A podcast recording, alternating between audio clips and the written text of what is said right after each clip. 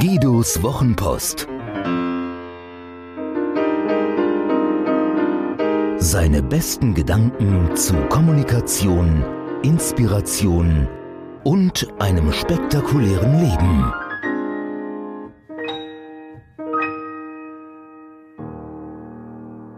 Der Zucker der Immigranten.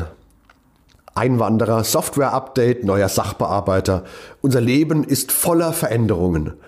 Das Hauptproblem dabei, wir können nicht zuverlässig in die Zukunft sehen, müssen also unwiderlegbar fürchten, dass der neue Zustand schlechter als der alte sein könnte. Dennoch war und ist es entwicklungsgeschichtlich eine brillante Idee, Veränderung überhaupt zuzulassen. Wer möchte schon jeden Tag Ursuppe schlürfen, die Autobahnraststätte mit Einzellern teilen und sich mit Vogelscheuchen vor Raptoren schützen? Machen wir uns nichts vor. Jede Veränderung kostet uns Überwindung. Auf der einen Seite erwarten wir Besseres vom Neuen und sind mit dem Alten nicht mehr zufrieden. Andererseits müssen wir dafür immer auch eine Gewohnheit aufgeben und wissen nicht, wie das Ganze ausgeht. Das sind übrigens vier Kräfte, die auf jede Entscheidung einwirken. Wir erwarten Besseres von Neuem und sind mit dem Alten nicht zufrieden. Wir müssen eine Gewohnheit aufgeben und wir wissen nicht, wie es ausgeht. Vier Kräfte, die auf jede Entscheidung wirken. In dem wunderbaren Buch Wut ist ein Geschenk von Arun Gandhi, dem Enkel des legendären Mahatma Gandhi, bin ich über die Geschichte der Zoroastrier gestolpert. Der Zoroastrier. Anhänger einer der ältesten monotheistischen Religionen dieser Welt, benannt nach dem Priester Zarathustra. Einmal erzählt die Legende, landete ein Schiff der Zoroastrier auf der Flucht in Indien. Der König dort stellte dem Hilfesuchenden ein volles Glas Wasser hin. So wie dieses Glas voll Wasser sei, sei sein Land voller Menschen. Sie könnten niemanden mehr aufnehmen.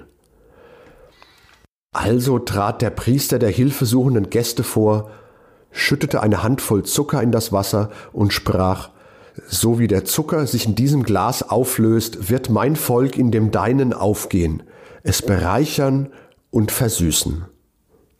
Wow. Heute leben etwa die Hälfte der weltweit 120 bis 150.000 Zoroastrier in Indien, genannt Parsen.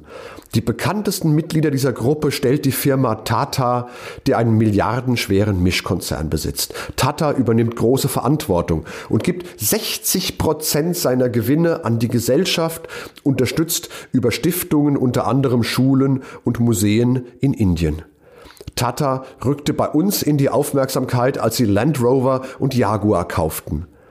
Ein anderer Anhänger dieser Religion, den meisten sicher bekannt, war Farok Bulsara. Musikgeschichte schrieb er unter seinem Künstlernamen Freddie Mercury. Ist das nicht ein fantastisches Bild? Zucker bereichert Wasser, nichts schwappt über, alle sind zufrieden.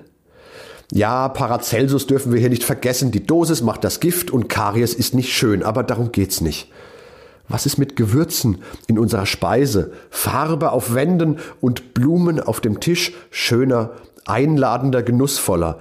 Das gilt fürs Essen, für das eigene Unternehmen, die Gesellschaft. Wer glaubt, das Boot sei voll, hat das Leben nicht verstanden. Vielleicht hilft uns dieser schöne Gedanke, Veränderungen als mögliche Bereicherungen zu sehen, die uns voranbringen, die vieles besser machen und wieder neue Veränderungen zulassen können. Vielleicht ist der neue Mitarbeiter weniger Belastung, der neue Ansprechpartner eine Chance zum Perspektivenwechsel, das neue Alter ein Vorteil. Hat dir diese Geschichte gefallen? Magst du Guidos Wochenpost als Podcast? Das würde mich wahnsinnig freuen und auch stolz machen.